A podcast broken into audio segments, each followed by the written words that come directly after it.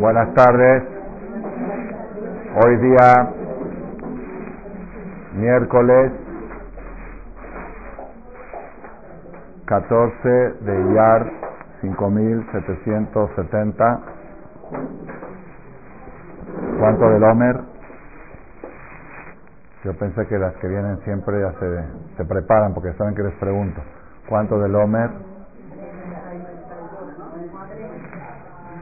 El, el sábado de la noche va a ser treinta y tres. Entonces, hoy, el domingo es treinta y tres. ¿Hoy cuánto es?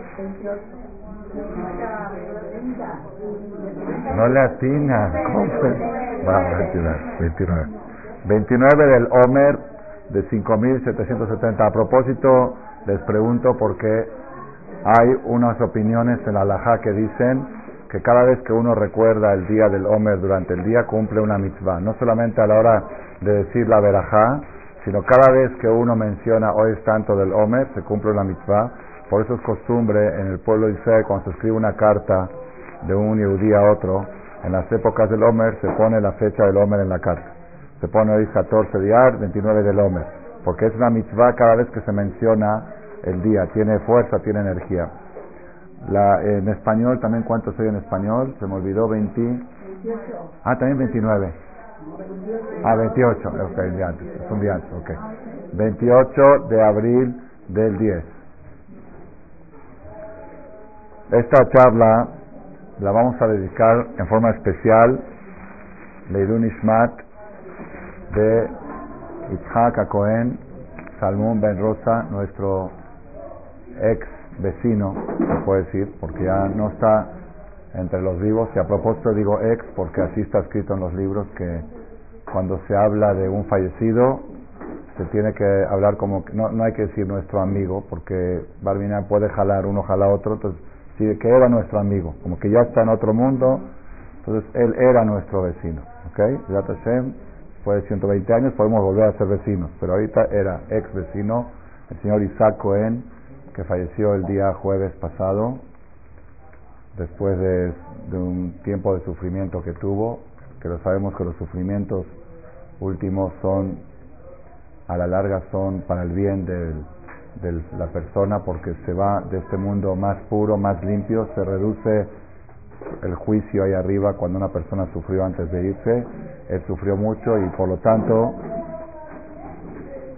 estamos confiados de que ha logrado un nivel mucho más alto para cortar el camino de su juicio ahí arriba. Hoy se cumplen los siete días de luto, hoy se levantaron la familia y fueron a Bet Haim, ¿sí? Y ahora están aquí los familiares para conmemorar su nombre, no solamente conmemorar, sino dedicar esta charla, este, estas palabras de Torah que se van a decir en Leilui Nishmato. Lo mejor que se puede hacer para una persona que ya no está, cuando una persona está viva en este mundo, se le puede ayudar materialmente o espiritualmente, se le puede dar de comer, se le puede dar dinero, o se le puede dar Torah, cosas espirituales. Pero después de ciento veinte años, después de ciento veinte años, el único favor que se le puede hacer a un fallecido es favor espiritual y no favor material. Los favores materiales ya se terminaron. ¿Y cuál es el favor material más grande que se le puede hacer?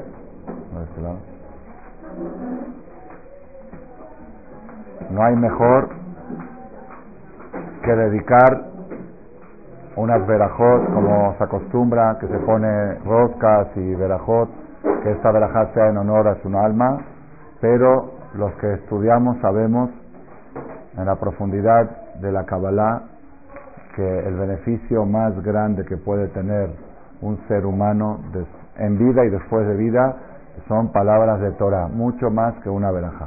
El estudio de Torah tiene mucho más fuerza.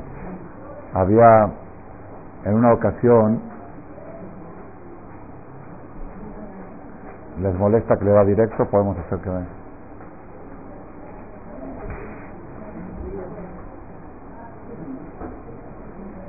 En cierta ocasión había una señora, en la época de Hatam Sofer, del, en la época del Turei Zahav, había una señora que tenía a su hijo enfermo, muy enfermo, grave, que los doctores lo desahuciaron a un niño de ocho o nueve años, y la señora llegó desesperada a la yeshivá del Jaján y dijo, por favor, recen por mi hijo, lean Tehilim, lean Tehilim.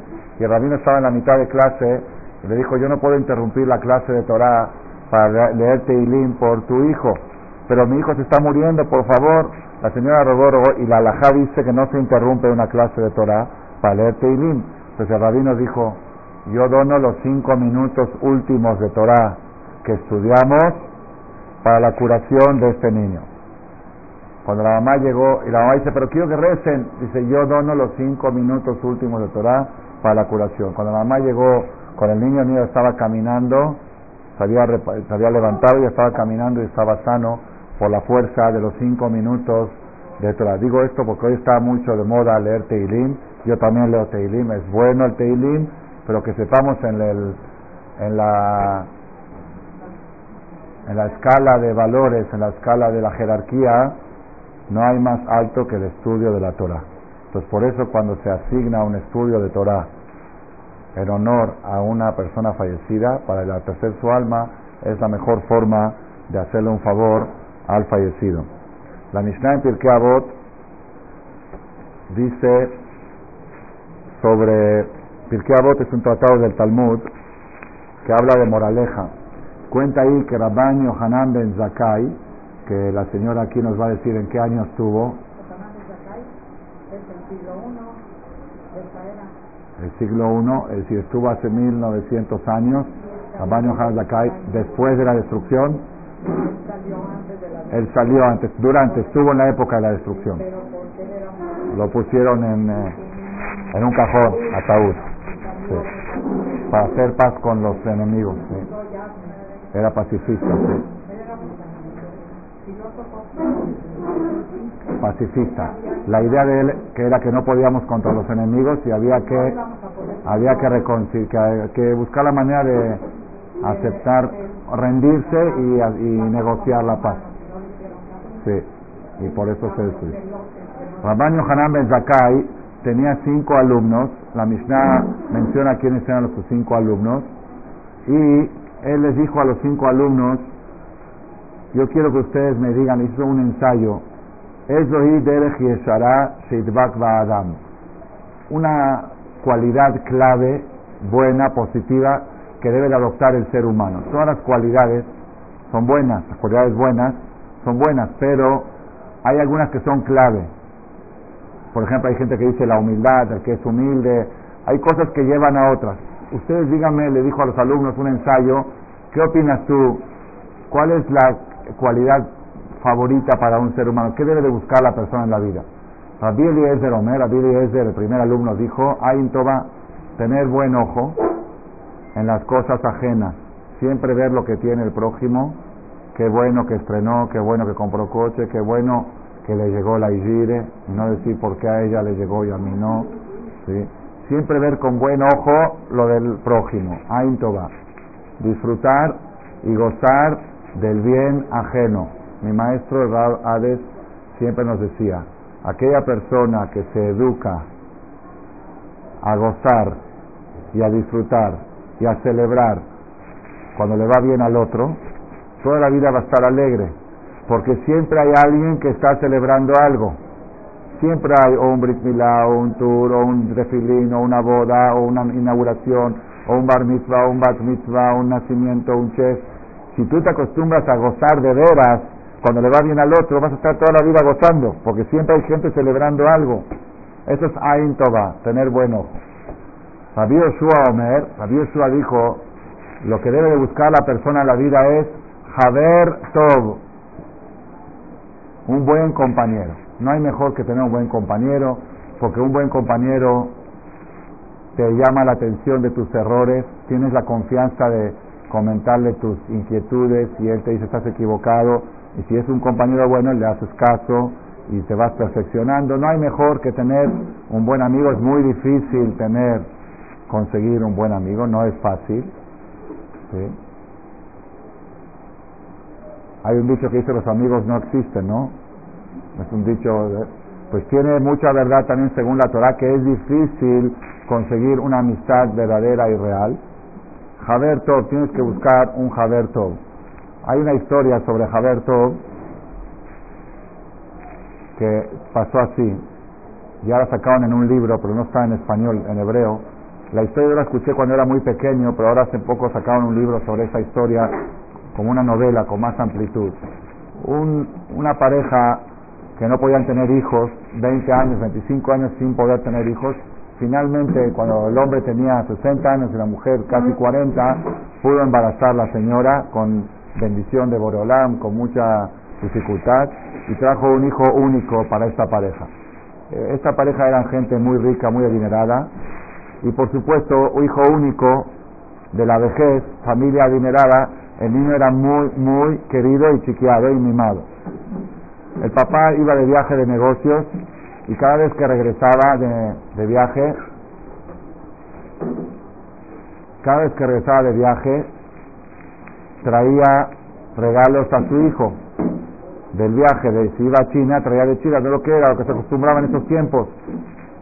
¿Y qué pasaba? El niño, como era hijo único, el papá traía muchos regalos, invitaba a sus amigos de la escuela, que llegó papá de viaje, todos los amigos iban a visitarlo cuando llegaba papá, y toma, esto te toca a ti, esto te toca a ti, repartía regalos a sus amigos, tenía muchos amigos.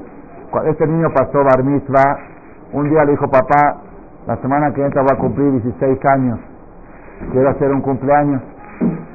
Le dice, está bien, papá dice, está bien, ¿dónde lo vas a hacer? Dice, pues en un salón. Dice, ¿por qué? La casa está grande. Es que tengo muchos amigos y no caben en la casa. Dice, ¿cuántos amigos tienen? Dice, uff, más de ciento cincuenta. Y en la casa no caben. Pues tenemos que hacerlo en un salón. Le dice el papá, ¿ciento cincuenta amigos? ¿Tienes ciento cincuenta amigos? Qué increíble, dice. ¿Cómo le hiciste en dieciséis años? Es un promedio de diez amigos nuevos por año. Dice, ¿cómo lo hiciste? Yo tengo setenta años y solamente tengo un amigo y medio. Y tú en dieciséis años tienes ciento sesenta amigos. Estoy admiradísimo. ¿Cómo lo has hecho? Dice, papá, ¿por qué me dices esto? Dice, yo no creo que tú puedas tener tanta cantidad de amigos. Si a mí me costó trabajo conseguir uno y medio. Y tú... Dice, ay papá, pero no entiendo lo que me está diciendo. Dice, bueno, vamos a hacer un ensayo. Un ensayo, a ver qué amigos tienes, cuántos amigos tienes. ¿Cuál va a ser el ensayo? Esta noche, y seré con el carnicero, que es mi amigo, que está ahí en, un conocido, un carnicero que yo conozco. Pídele que te dé un cuchillo manchado con sangre de la cejita o de la carne, y manchate un poco la camisa con sangre, y vas a ir a las once de la noche a la casa de tu mejor amigo, y le vas a decir... Así, tuve una pelea en la calle con un goy, nos agarramos a trancazos y la verdad no me aguanté y lo maté. Y ahora estoy preocupadísimo, estoy agitado, estoy manchado de sangre, la policía está atrás de mí, no puedo regresar a casa de mi papá porque no sé lo que me hace, por favor, necesito refugio, déjame estar la noche en tu casa y bañarme y relajarme y mañana a ver qué hago. Así le vas a decir a tu mejor amigo. Y vemos, y luego me cuentas. Y así vas a ir a ver quién te da refugio. Pues el muchacho hizo así, fue con el carnicero, trajo el cuchillo con sangre, se puso la camisa con sangre, y va once de la noche y toca la puerta del amigo, así que estaba un poco dormido, y ya le dice, ¿quién eres? Yo, Jaime. Jaime, ¿cuál Jaime? Jaime, tu amigo, el que siempre repartimos los regalos que trae mi papá. Ah, sí, sí, ¿qué se te ofrece? No, lo que pasa, lo recibió en la puerta. No la abrió. Lo que pasa es que, mira, maté a alguien y esto le contó. Dice, ¿sabes qué? Yo no puedo hacer nada porque mi papá, no sé, no, no sé si va a aceptar que, que esto y no queremos problemas con la policía. Por favor, a ver, búscate otra solución. Este salió llorando, desesperado, dice, mi mejor amigo... Bueno, voy a acudir al vice, vice mejor amigo. Pero él decía, si el mejor no me recibió, y así va yendo uno con otro, con otro, con otro, hasta las dos de la mañana tocando puertas de los amigos que iba a invitar al cumpleaños. Aquellos amigos que él les repartía juguetes cuando papá llegaba de viaje, Nadie, la, cada uno con un pretexto diferente, nadie le abrió la puerta. El hijo llegó a las tres de la mañana a casa de papá, llorando, frustrado, fracasado, desilusionado, decepcionado, todo. Dice, papá, ya me demostraste que no tengo ni un amigo. Dice, ahora demuéstrame que tú sí tienes. Dice, solamente te puedo demostrar, vamos a hacer el mismo ejercicio, pero con mi medio amigo. Porque el amigo entero vive lejos de aquí, vive en otro país. Dice, ¿cómo? ¿Tienes amigo a larga distancia? No había internet, no había teléfonos. ¿Cómo puedes tener? Él pensó que amigo que es amigo, pachangueamos juntos, vamos a la disco. ¿Cómo puedes tener un amigo que vive en Polonia y tú vives en acá y estamos a veinte horas de viaje y no, no se ven y no conviven, no toman copas? ¿Qué amigo es ese? Dice, el amigo, amigo, lo tengo muy lejos, no te puedo hacer un ejercicio con él, pero el medio amigo está aquí cerca. Vamos a hacer el ejercicio con la otra noche. La otra noche se manchó de sangre, se llevó el cuchillo sangrando y fue a las once de la noche y tocó la puerta del medio amigo del papá. Dijo, soy Jaime, el hijo del señor Elías, por ejemplo, ¿sí? Elías, su amigo, dice, por favor, hágame un favor, ábrame la puerta. Le abrió la puerta y le dijo, es que le quiero contar lo que me pasó. Dice, antes que me cuentes, primero que todo entra. Siéntate. Le trajo un refresco, le trajo un té, le dijo, relájate, tranquilízate, todo va a estar bien, a ver, cuéntame despacito, quítate la camisa, luego me cuentas por qué está manchada de sangre, déjame lavarte el cuchillo. Y así lo fue tranquilizando, y después de una hora le empezó a decir, después que le dio de cenar y todo, lo que pasa es que maté a una persona y ta ta ta ta ta ta ta, ta y necesito que me dé refugio.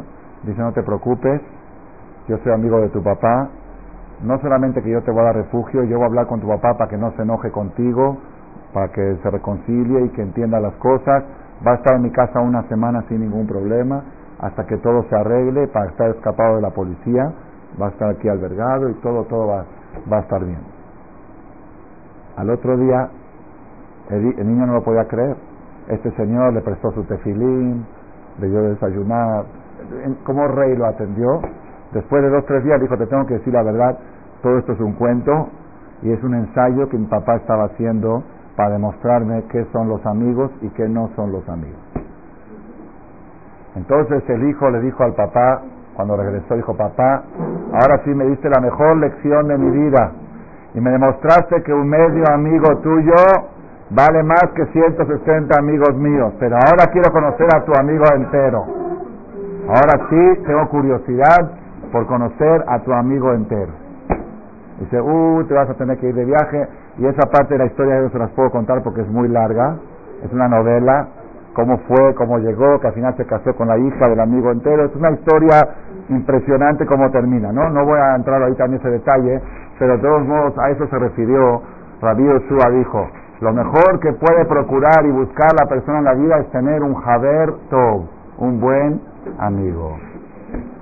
Viene Rabí Akiva, el tercer rabino, y dice no, hay algo mejor que Ain Toba, y algo mejor que Javer Tov, y esto viene para la ocasión.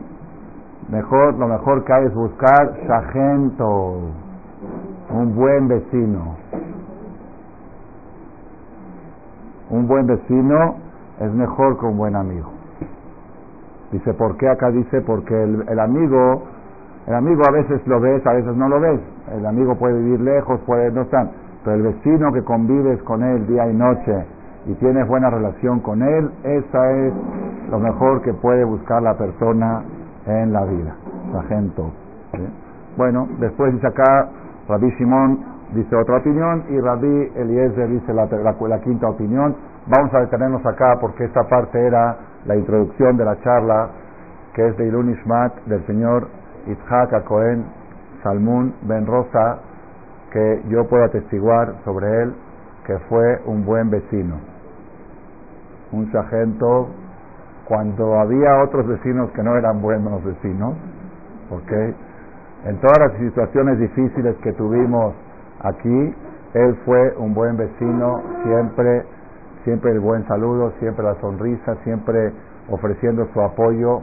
Cada vez que me veía, Jaján Malek necesita algo, estoy a la orden, muy servicial, y eso, tener, vivir veinte años en vecindad con una persona y no tener ni una sola fricción, ni un solo roce, no es algo tan fácil, y sobre eso probablemente se refirió el Tana, que tiene que la persona buscar Jaján Tov, y lamentamos su, la pérdida, que perdimos un Jaján Tov, pero dejó representante a su esposa, que es vecina buena, Jaján Tova, y sus hijos, que la van a estar apoyando todo el tiempo, Bezrat Hashem Itbaraj. Rabotai, estos días que se están acercando, el día, empezando del día de hoy hasta el día domingo, son días muy trascendentales en el calendario. Hoy se llamó, se llama, todavía no ha oscurecido, se llama Pesach Sheni, segundo Pesach. En todas las sinagogas del mundo, hoy no se dijo la confesión, no se dijo Ana, se dijo Yeishem como un día festivo. Es Pesach Sheni, Pesach segundo. Y el próximo domingo va a ser el día del Lag BaOmer, el día que se interrumpe el luto del Omer y empieza la alegría, la época alegre del Omer. Son fechas muy trascendentales que no, se, no nos va a dar tiempo de explicar todo, pero vamos a tratar de sintetizar. Pesach Sheni, ¿qué es Pesach Sheni? Exactamente hace un mes fue Pesach Rishon, y hoy es Pesach Sheni, un mes después de Pesach. Yo creo que muchos de ustedes piensan en este momento, ya me quiero olvidar de Pesach, una pe- hay gente que en vez de Pesach dice es una pesadilla, Pesach, ¿sí? La limpieza, el jamés y el este...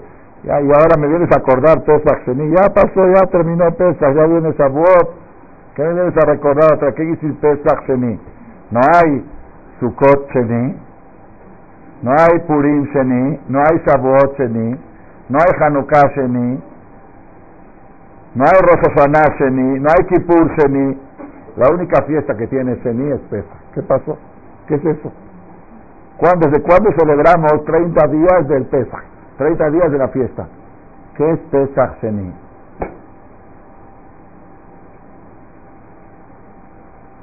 Pesach Sheni, ¿qué pasó? ¿Qué? Vamos a explicar halajicamente cuál es el concepto.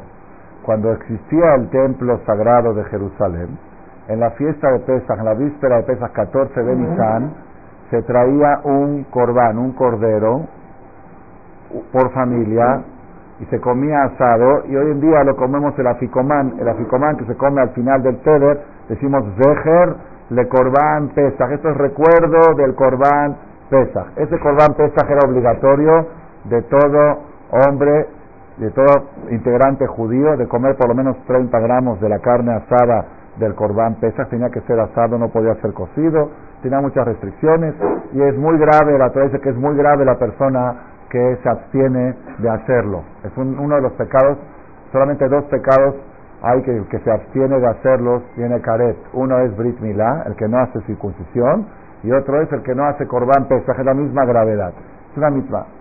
Bueno, ¿qué pasó? Cuando los judíos salieron de Egipto,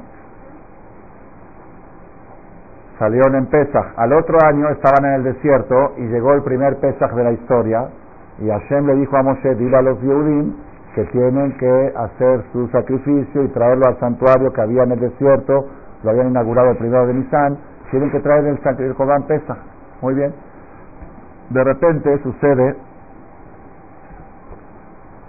que había un grupo de personas que no podían hacer el Corban Pesach porque habían tocado a un muerto. Como habían tocado a un muerto, habían enterrado a un muerto unos días antes, la persona que tocó a un muerto necesita un proceso de purificación que dura siete días y salpicarle la vaca roja, como es el proceso. Mientras la persona está impuro, está prohibido que coma de la carne del Corban Pesach y que haga un Corban porque es algo sagrado y él está impuro. Tiene que hacer el proceso, meterse a la tevilá siete días, como es el procedimiento. Y todavía no habían pasado los siete días de que habían tocado al muerto. Entonces estas personas se acercaron con Moshe. Dijo Moshe, nosotros estamos impuros porque tocamos un muerto. ¿Qué vamos a hacer? No podemos hacer el Corban.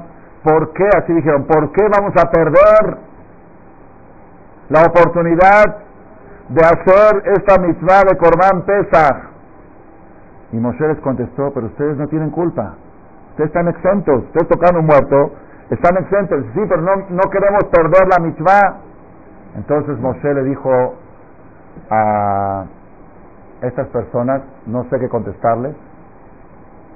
Es como una señora, si por ejemplo, o un hombre o una señora, que le habla al rabino por teléfono y le diga, rabino, me siento mal y no puedo ir al cris en Rosh Hashanah, tengo calentura, tengo treinta y nueve de calentura, ¿qué hago? ¿Voy a cris con calentura o no voy? El rabino le dice, ¿qué dice el doctor? El doctor dijo que no es bueno que vaya. Entonces el rabino le dice, si el doctor dice que no debes de ir, entonces no vas. Y viene la señora y le habla al rabino y le dice, ¿pero por qué me voy a perder el sofá? ¿Por qué me voy a perder? Y el rabino dice, pero estás exenta, no te estás obligada. Sí, pero me la voy a perder. Esa fue más o menos la situación que hubo ahí. Moshe no sabía qué contestar. Entonces, ¿qué quieren? ¿Qué, qué puedo hacer? Así es la ley. Si tocaste un muerto, no puedes hacer cordán. Y ni modo, estás exento.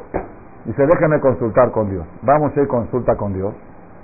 Y viene Hashem y le dice, bueno, estas personas que están impuros el primer Pesaj, les voy a dar chance de reponer, de reparar el Corban Pesaj a los treinta días. El día catorce de Iyar, ellos van a poder traer el Corban Pesaj y comer matzá junto con la carne asada para reponer el Corban que no hicieron hace un mes. Y a partir de ahora, dijo Dios, cada generación y generación, cada año y año, cuando haya personas que por fuerza mayor no pueden traer el Corban Pesaj en la fiesta de Pesaj, lo van a poder reponer treinta días después, cuando en Pesaj se mide. Entonces, cuando estaba el Bet Hamikdash construido, hoy había miles de personas que por fuerza de millones, seguramente había miles, que por fuerza mayor no pudieron hacer el Corban Pesaj en el primer Pesaj y lo reparaban en el segundo. Hoy, eso es la causa de la fiesta de hoy.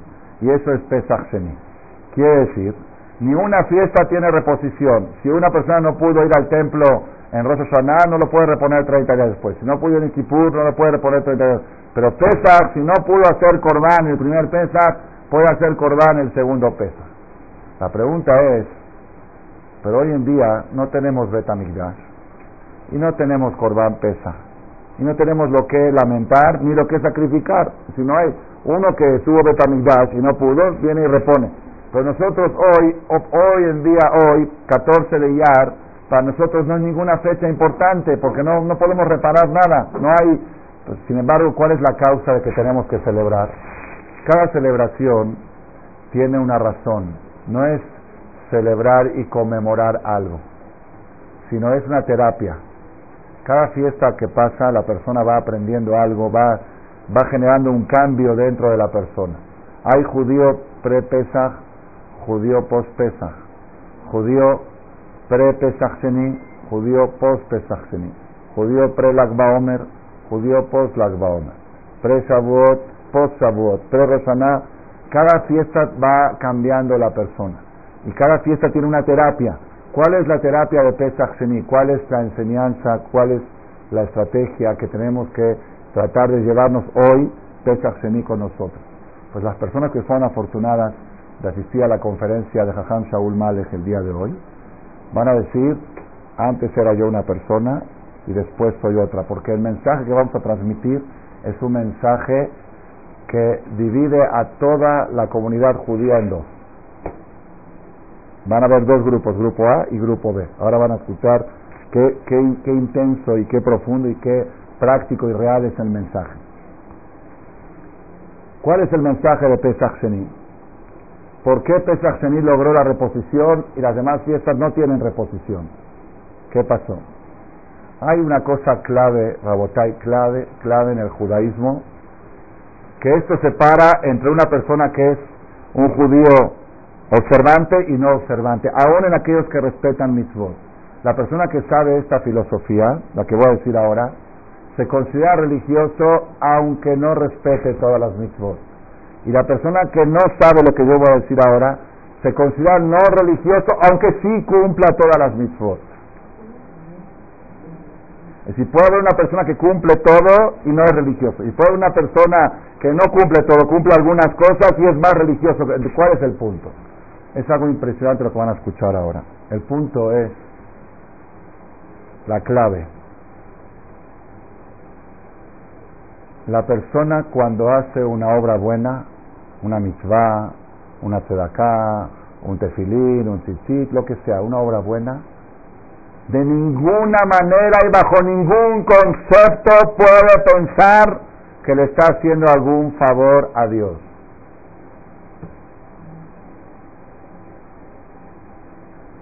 Ni a Dios, ni a nadie. El único beneficiado o perjudicado de las cosas que uno hace es uno mismo.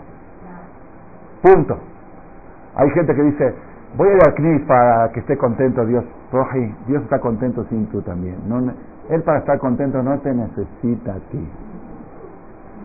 Bueno, ¿sabes qué? Ahora me voy a cuidar de comer kosher porque yo sé que a Dios le molesta que yo coma hajit. A Dios no le molesta nada y no le fastidia nada. No le... No, para nada. Nada. Dios sabe que a ti te afecta comer hajit. Y por eso te dijo, como un papá le dice a su hijo, no hagas tal cosa que te afecta. Y no lo hagas porque te afecta a ti, no a mí. Y Dios sabe que esta acción buena te hace bien a ti. Y te dice, haz esto porque te hace bien a ti. Y hazlo para ti, no para mí. Está en la Torah, el que lee la Biblia, está así escrito en todas partes. Todas partes. Dice Moshe Rabenu al pueblo de Israel en la Perashá Ekev, en el libro de Deuteronomio, capítulo once. De acá Israel, y ahora Israel, ¿qué es lo que Dios te pide? Solamente hacer mitzvot, temerle. Israel, la lista de todo lo que te pide. Como nada más eso, la religión es todo una complicación que no hay igual que ella. Las yeshivas que vienen a trabajar en casas judías se vuelven locas la primera vez. Cuchillo de carne, cuchillo de leche. ¿Qué es? Cuchillos de fierro, no es ni de carne ni de leche. ¿Qué quise cuchillo de carne? Cuchillos de aluminio, de acero, con mango de plástico, no es de carne. Este es de leche, este no lo juntes y esto sepáralo. Y luego el viernes, mejor una vez cuando trajimos una muchacha, primera nueva, sí, nos levantamos en la mañana y había apagado la lumbre de la de la comida caliente del bebé. Y le dice mi esposa, ¿qué hiciste? Y dice, es que se le olvidó la lumbre encendida. Y dice, ¿cómo que se me olvidó? Yo, dice, ¿quién, quién me inunda esa lumbre encendida desde el viernes? Nosotros estamos acostumbrados, pero es una religión complicadísima. Todo, todo, todo, todo es complicado. Todo, desde que se levanta uno hasta que se va a dormir, desde que nace hasta que se muere. Y hay discusión por acá, y esta Jaján dice siempre, toda una cosa tan complicada. Y viene Moshe y dice, ¿qué te pide Dios? Nada más que seas religioso, que respetes las mitzvot. Imagínense que diga un rabino, no, no, nada más, nada más sean religiosos, nada más, cúranse la cabeza, pónganse falda, hagan mitzvot, hagan el mercado, nada más, coman coches, respeten Shabbat, nada más. Nada más. Me estás cambiando toda mi vida, ¿cómo nada más? Pero dice dos palabras, dos palabras mágicas, agrega Moshe Rabenu, Letov Lach, para el bien tuyo. En la Hashem lo queja a Shamayim, Ushmea Shamayim, Ares de Jolashalam. Dios es el dueño de los cielos, Dios tiene mucho, no necesita nada de ti, no le afectas nada, si respetas a Bato, no. El único beneficiado eres tú. Y si el único beneficiado eres tú, pues Dios no te está pidiendo nada, te está pidiendo que te cuides y nada más, que hagas lo bueno, lo bueno para ti.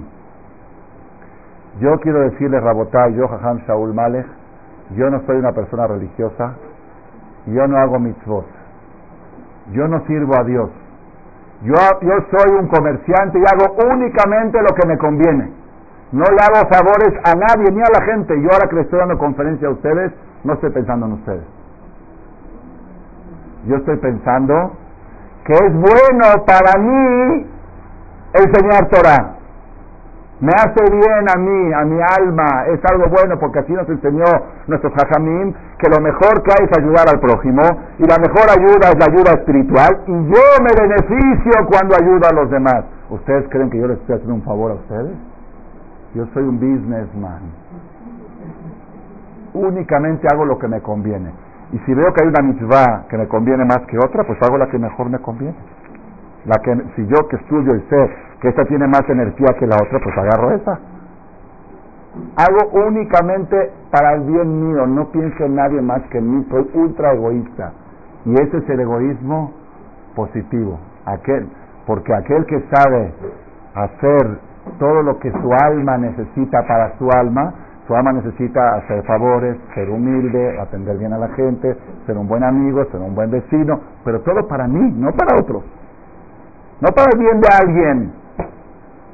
Ese es el error grave que comete la gente que cree que son religiosos. Creen, se van a poner el tefilín, sí, para que Diosito esté tranquilo y esté contento y para que no se enoje, como aquel niño que toma la sopa para hacerle un favor a la mamá. ¿Ya viste, mamá? La tomé. Es un niño. Pero un adulto, que venga tu hijo de veinticuatro años y que te diga, mamá, para que estés contenta, hoy comí. ¿Ah? Pues, está retrasado mental. De niño puede uno pensar así, pero ya de maduro, ¿verdad o no? Igual pasa con Dios. Mientras una persona le esté diciendo a Dios, Dios, para que estés contento hoy recé, todavía es infante en el judaísmo. Empieza a madurar la persona cuando dice, qué bueno que tengo la oportunidad de rezar, que es algo bueno para mí, para mi alma, para mi familia, para mis hijos. Gracias a Dios por darme la oportunidad de poder rezarte. Qué bueno que me diste la oportunidad de poder comer matzá en Pesach. No le hagas favor a Dios. Yo estoy seguro que la matzá es algo bueno para mí, porque si Dios me dijo que es bueno, Él sabe lo que es bueno. Y gracias, como uno va al doctor y el doctor le receta una medicina, una medicina muy cara, y el doctor se le dice, toma, aquí está, aquí tengo una demuestra, y dice, gracias doctor por haberme recetado esto y por haberme suministrado la posibilidad de poder consumir esta medicina, sé que me va a curar. ¿Quién te dijo que te va a curar? Tú eres médico y sabes de medicina. No, pero como le tengo confianza al doctor, que él sí sabe, pues le agradezco al doctor que me dio la oportunidad de poder curarme. Esa es la forma correcta de vivir la vida religiosa. Por eso le dije, dividamos todo el judaísmo, todos los judíos, en dos grupos.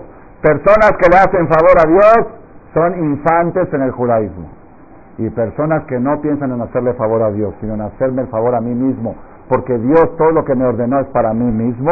Ese es el verdadero religioso. Entonces, esa novedad, ¿cuándo se vio? ¿Cuándo se vio?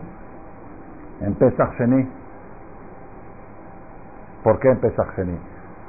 Les voy a dar un ejemplo para que nos imaginemos, para que vean ustedes cómo puede la persona calificarse a sí mismo, si es de la categoría A o de la categoría B, si es de los religiosos infantes que hacen un favor a la mamá de tomar la sopa, o es de los religiosos maduros que saben que se hace un favor a sí mismo en tomar la sopa. ¿Cómo puede saber la persona en cuál de las dos categorías está? Les voy a decir cómo, un tip.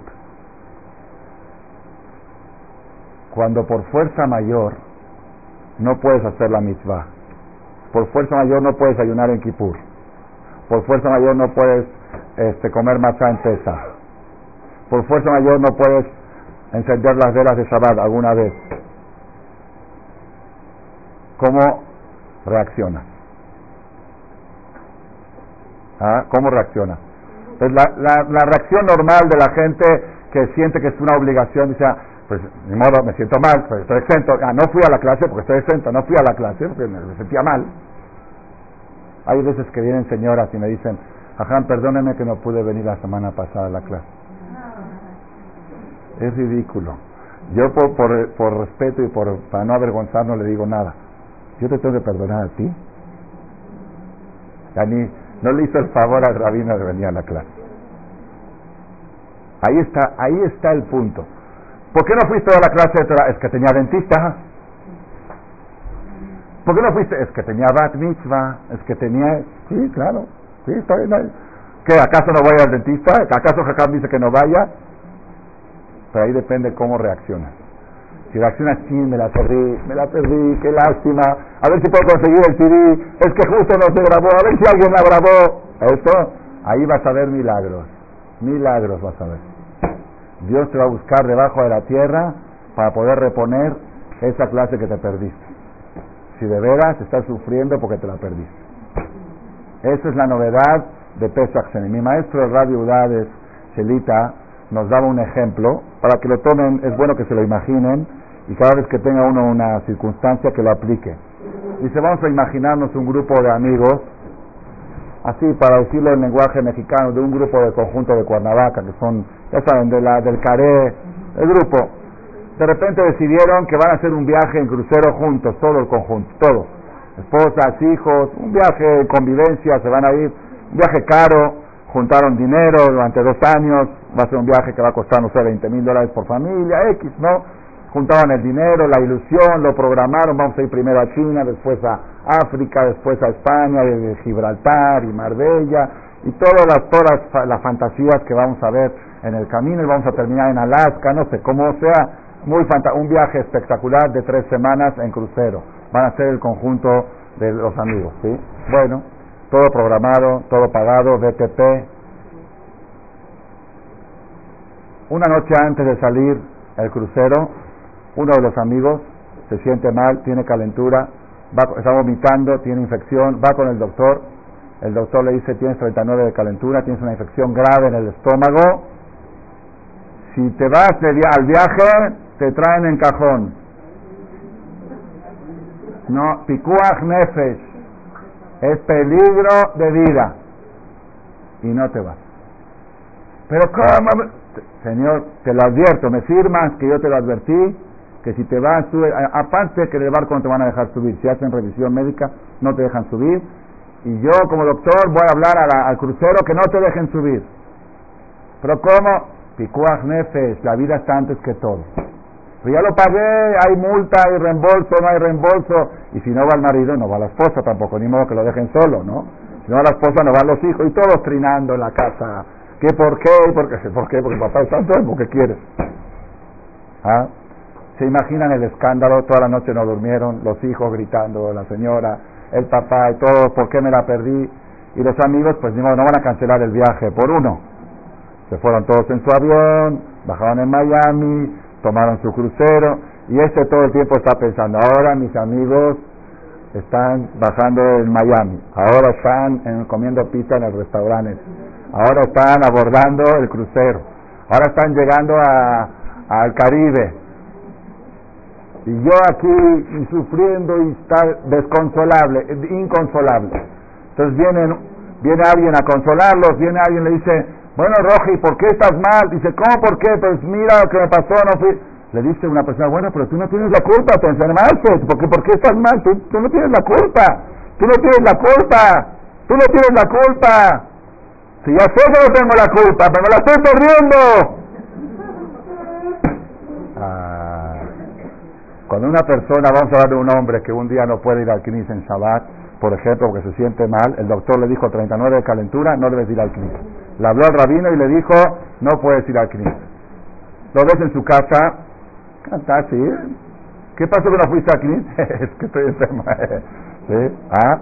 Pero que esté él diciendo, híjole, mis amigos están escuchando el Sefer, mis amigos están eh, diciendo el Shema, mis amigos están diciendo Kadosh, Kadosh, me estoy corriendo la verajá del Jajam. Ah, es que la... Eso, eso es lo que marca la diferencia en qué nivel te encuentras, en nivel A o en nivel B.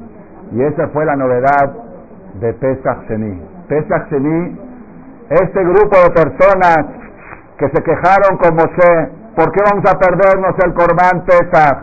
Y Moshe les dijo, pues ustedes están exentos, ustedes no, no tienen la culpa, cántame. Si ya sé que no tengo la culpa, pero me la estoy perdiendo, Moshe, ¿por qué me la voy a perder? Es una vez por año esta mitzvá, ¿por qué me la voy a perder? Le dijo Moshe, déjame preguntarle a Dios. Dijo a Dios, si a ti te duele, si a ti te duele que te la estás perdiendo, si a ti te duele que te la estás perdiendo, yo te voy a ayudar a que no te la pierdas, a que la repongas. Y esto, este es el mensaje más fuerte de Pesach Sheni que tenemos que llevarnos con nosotros. Hay muchos ejemplos, ¿sí? Hay muchos ejemplos que la persona puede ver en la vida real, saber. Hay que saber que las mitzvot,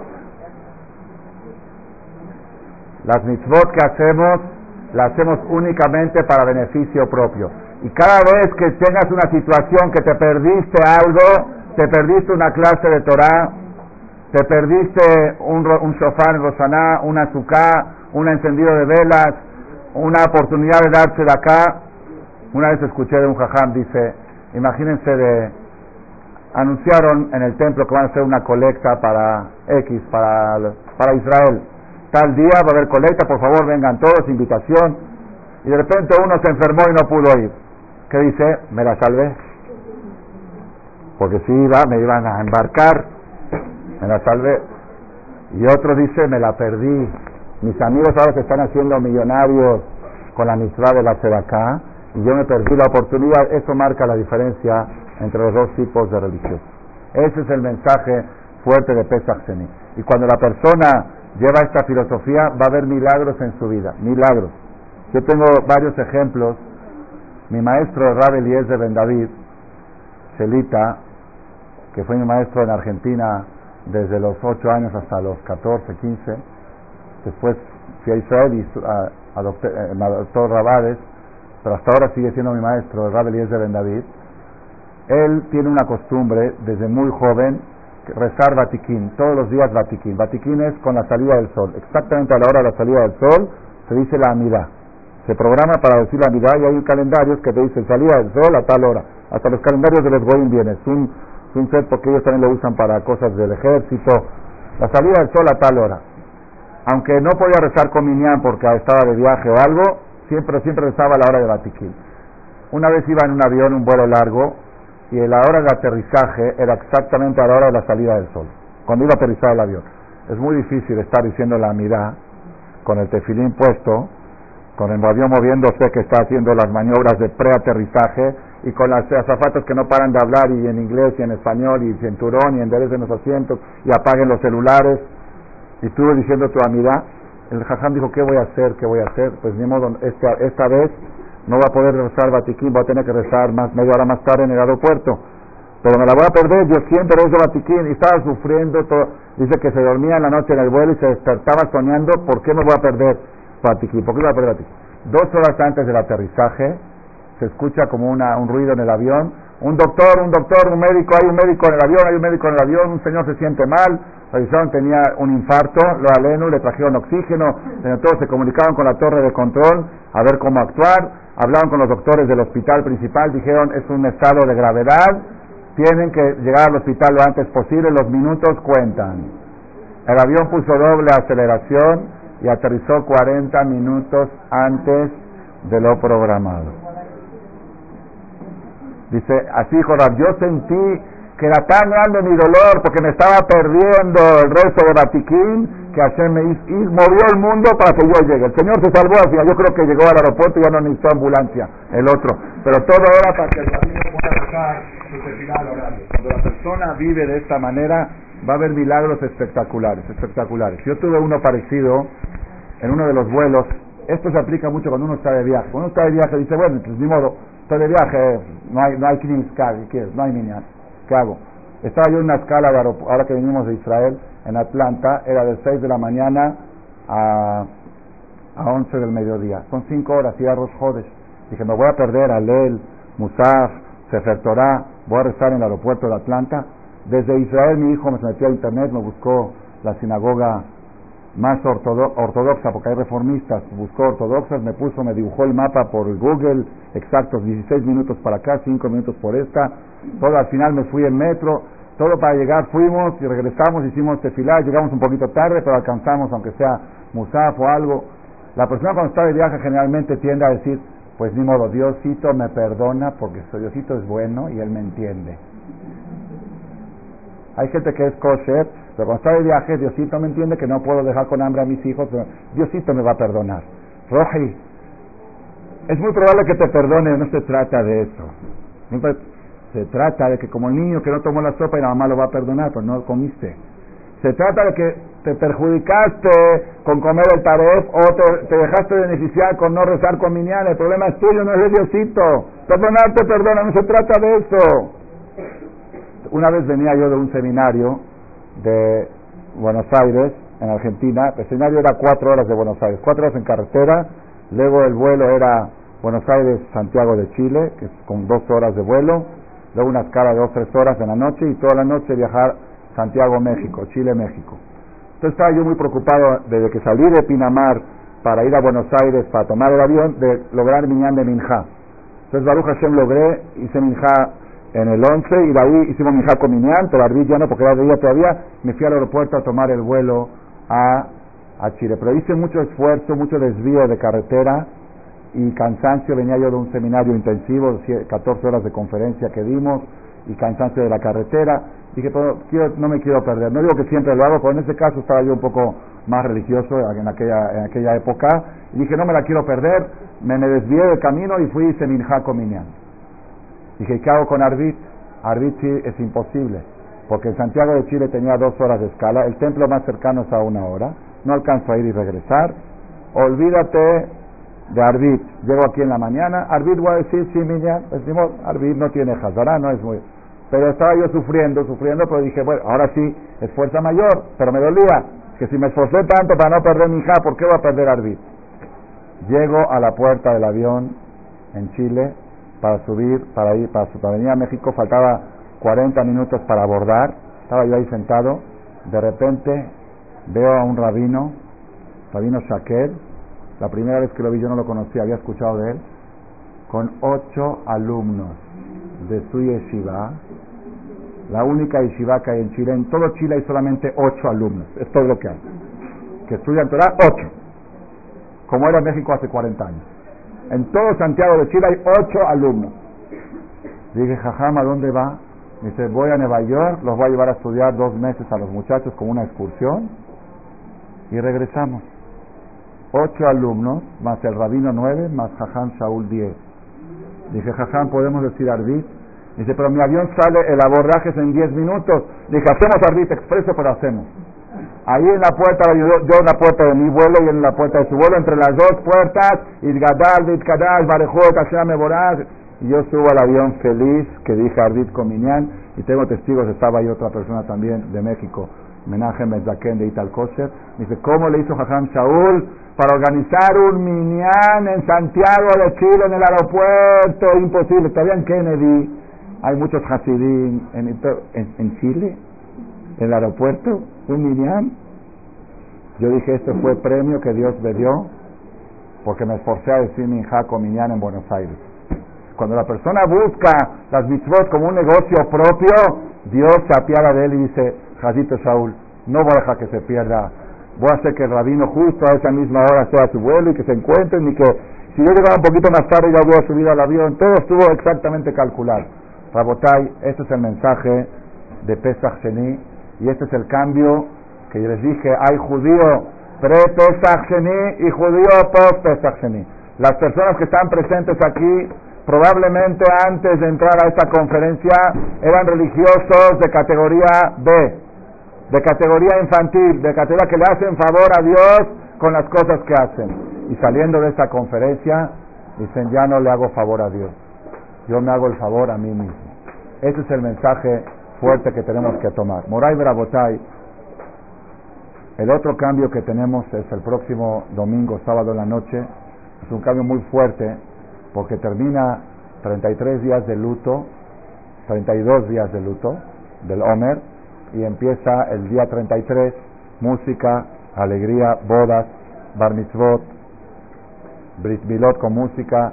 Termina el luto, es una época, aunque el Omer sigue, aunque el Omer sigue, pero el luto del Omer termina, y la semana que entra, el próximo miércoles, voy a dar una explicación por qué el Omer está dividido en dos, treinta y dos de luto y diecisiete de alegría. Tiene, tiene mensaje, la palabra corazón suma treinta y dos, Lev suma treinta y dos, y Tov suma diecisiete, Lev Tov son cuarenta y nueve. Entonces el Omer es para tener corazón bueno. Los treinta y dos días primeros es corazón, y los diecisiete últimos es bueno. ¿Okay? Por eso empieza. Todo este cambio se logra a través del día de Lag BaOmer, el día de Rabí Shimón bar Yojai, que estuvo hace como mil quinientos años, corríjame por favor. Siglo dos, mil ochocientos años. Ok, exactamente, era alumno de Rabí Akiva. Rabí Shimón bar Yojai era alumno de, la, de los cinco alumnos que se salvaron. veinticuatro mil alumnos se murieron y cinco alumnos se salvaron. Uno de ellos era Rabí Shimón bar Yojai, otro Rabí Meir Balanes. eran alumnos de Rabí Akiva, y su aniversario fue el día de dieciocho de Iyar, el día del Lag BaOmer, y él ordenó ese día que prohibido llorar, solamente tienen que hacer fiesta. Y el, aquellos que hacen fiesta y prenden luminarias en su honor y en honor de los tzadikim que lo acompañan, él, él prometió a Rabí Shimón que él va a bajar a la tierra y va a tomar como una foto de esas personas y las va a recordar ante Dios el día de Rosh Hashanah y Yom Kippur, cuando necesiten ángeles defensores en el cielo. Por eso es tan, tan grande la alegría. La congregación más grande de judíos en el mundo en el año es Lag BaOmer en la tumba de Rabí Shimón. Se calculan setecientas mil personas a un millón de personas que se reúnen. Es más, no hay, no hay, no hay un partido político en Israel, así es, ¿eh? No hay partido político que pueda convocar lo que convoca a Rabí Shimón bar Yojai mil ochocientos años después de haber muerto, porque es sabido que los milagros que se logran a través de ese día son muy grandes. Aquí Baruch Hashem en Marcela tenemos veinte años celebrando, somos de por sí los que implantamos, el, lo trajimos el concepto, aquí no lo conocían cuando llegamos a México, y lo trajimos de Israel, de Argentina, que ahí ya lo hacían, y hoy en día Baruch Hashem en todas partes del mundo, en México también, muchos lugares lo celebran, pero aquí tenemos experiencias notorias, registradas, de personas que han transformado su vida a través de la celebración de la celebración del Lag BaOmer de Rabí Shimón bar Yojai. El año pasado, tenemos ya tres años que hicimos una vela especial para los solteros que se quieren casar, una para hombres y otra para muchachos y muchachos, ¿sí? El año pasado un grupo de jóvenes encendieron y jovencitas, me informaron que de este grupo el cincuenta por ciento ya están casados, el veinticinco por ciento comprometidos y el veinticinco por ciento ya tienen novia. Y vienen todos a esta fiesta a agradecer a Rabí Shimón bar Yojai y traen a otros amigos que todavía que no estudiaron el año pasado para ver si encuentran su pareja. Eso es por el lado de noviazgos. Personas que tenían problemas de Shalom Bayit, que su matrimonio no funcionaba bien, a raíz de esto funcionó. Jóvenes reventados, digo reventados lo que ustedes no se imaginan, del cabello hasta media espalda, que venían de discotecas, borrachos, drogados, lo que quieran, cayeron aquí en Lag BaOmer, no sé, por milagro. Lloraron con lágrimas a la hora de encender la vela y le pidieron a Hashem que ya quieren cambiar este cambio, ya no aguantan esta vida mugrosa. Yo lo escuché con... Hoy si ustedes lo ven, no, este no puede ser. Cuando pregúntenle, pregúntenle al muchacho, ¿cuándo cambiaste? Yo te conocí hace veinte años, eras otro, ¿en qué? Era otra reencarnación. Ahí te lo ves con sombrero, sus hijos, de té, su esposa, con... Es increíble, increíble. Historias impresionantes también de negocios de Parnasá. Hay varias velas, la principal es la de Rabí Shimón bar Yojai, pero está también la de Rabí Meir Balanés, que hoy es su aniversario, pero la encienden, la encienden ahí. Hay este, hay la vela de Eliyahu HaNaví para las señoras que quieren quedar embarazadas, infalible. La, las personas que enseñaron el paseo de Eliyahu HaNaví este año celebraron el nacimiento de un bebé. Me dijo un muchacho, le hablé, le dije, ¿vas a encender? Dice, ya, ya, ya tuve un hijo, ¿qué quieres? ¿Otro? Dije, espérate que descanse mi esposa. Que bueno, ven a agradecer a Dios porque se te cumplió tu petición. Está la vela de Eliyahu HaNaví, está la de Jonatán ben Zakai, que es la de los solteros, y al principio encendemos a Abraham, Isaac y Jacob, cada una tiene algo peculiar. En general, la gente prefiere participar en esas importantes de Rabí Meir, Rabí Shimón, Eliyahu HaNaví y Jonatán ben Zakai. De todos modos, pueda uno participar o no, es subasta, no siempre uno puede, tiene las posibilidades. Todo lo que se subaste va directamente para beneficio del crecimiento de la Torá de este lugar, que gracias a Dios, a través de los Lag BaOmer de cada año, cada año crecemos más clases de Torá y más actividades Baruch Hashem, y todo lo que se dona generalmente se paga en doce cuotas, de, si uno dona mil pesos son cien pesos por mes, mil doscientos, cien pesos, así más o menos. De todo es independiente el donativo, no, a uno el que no puede donar está invitado a asistir. Va, como es sábado va a empezar más tarde porque termina Shabbat muy tarde, anunciamos a las diez, va a empezar a las diez y media, once, va a haber taquiza, va a haber música árabe, va a haber encendido de velas. Bezrat Hashem, las personas, las personas que pueden venir que no están de luto, es bueno que vengan. Los que están de luto, que hagan una promesa que Belín Eder, el próximo año van a venir para reponer lo que este año no pudieron hacer, y a Kadosh Baruj Hu se los va a considerar, y aparte pueden encender en su casa también una vela de Rabí Shimón bar Yojai después del Abdalá. Después del Abdalá encienden una vela de Leidun Ishmat de su ser querido y una vela de Leidun Ishmat de Rabí Shimón bar Yojai por su aniversario, los que no pueden asistir. Hashem Itbaraj que ayude, y les voy a decir un, un secretito más, es sorpresa de este año, primera vez. Estuvimos en Israel con toda la familia en Pesach, en todo, todo el mes de Nisan, y de repente vemos un anuncio que hay una segulá, segulá quiere decir una receta, algo para el éxito, cuarenta días antes del Lag BaOmer, rezar en la tumba de Rabí Shimón, los cuarenta días.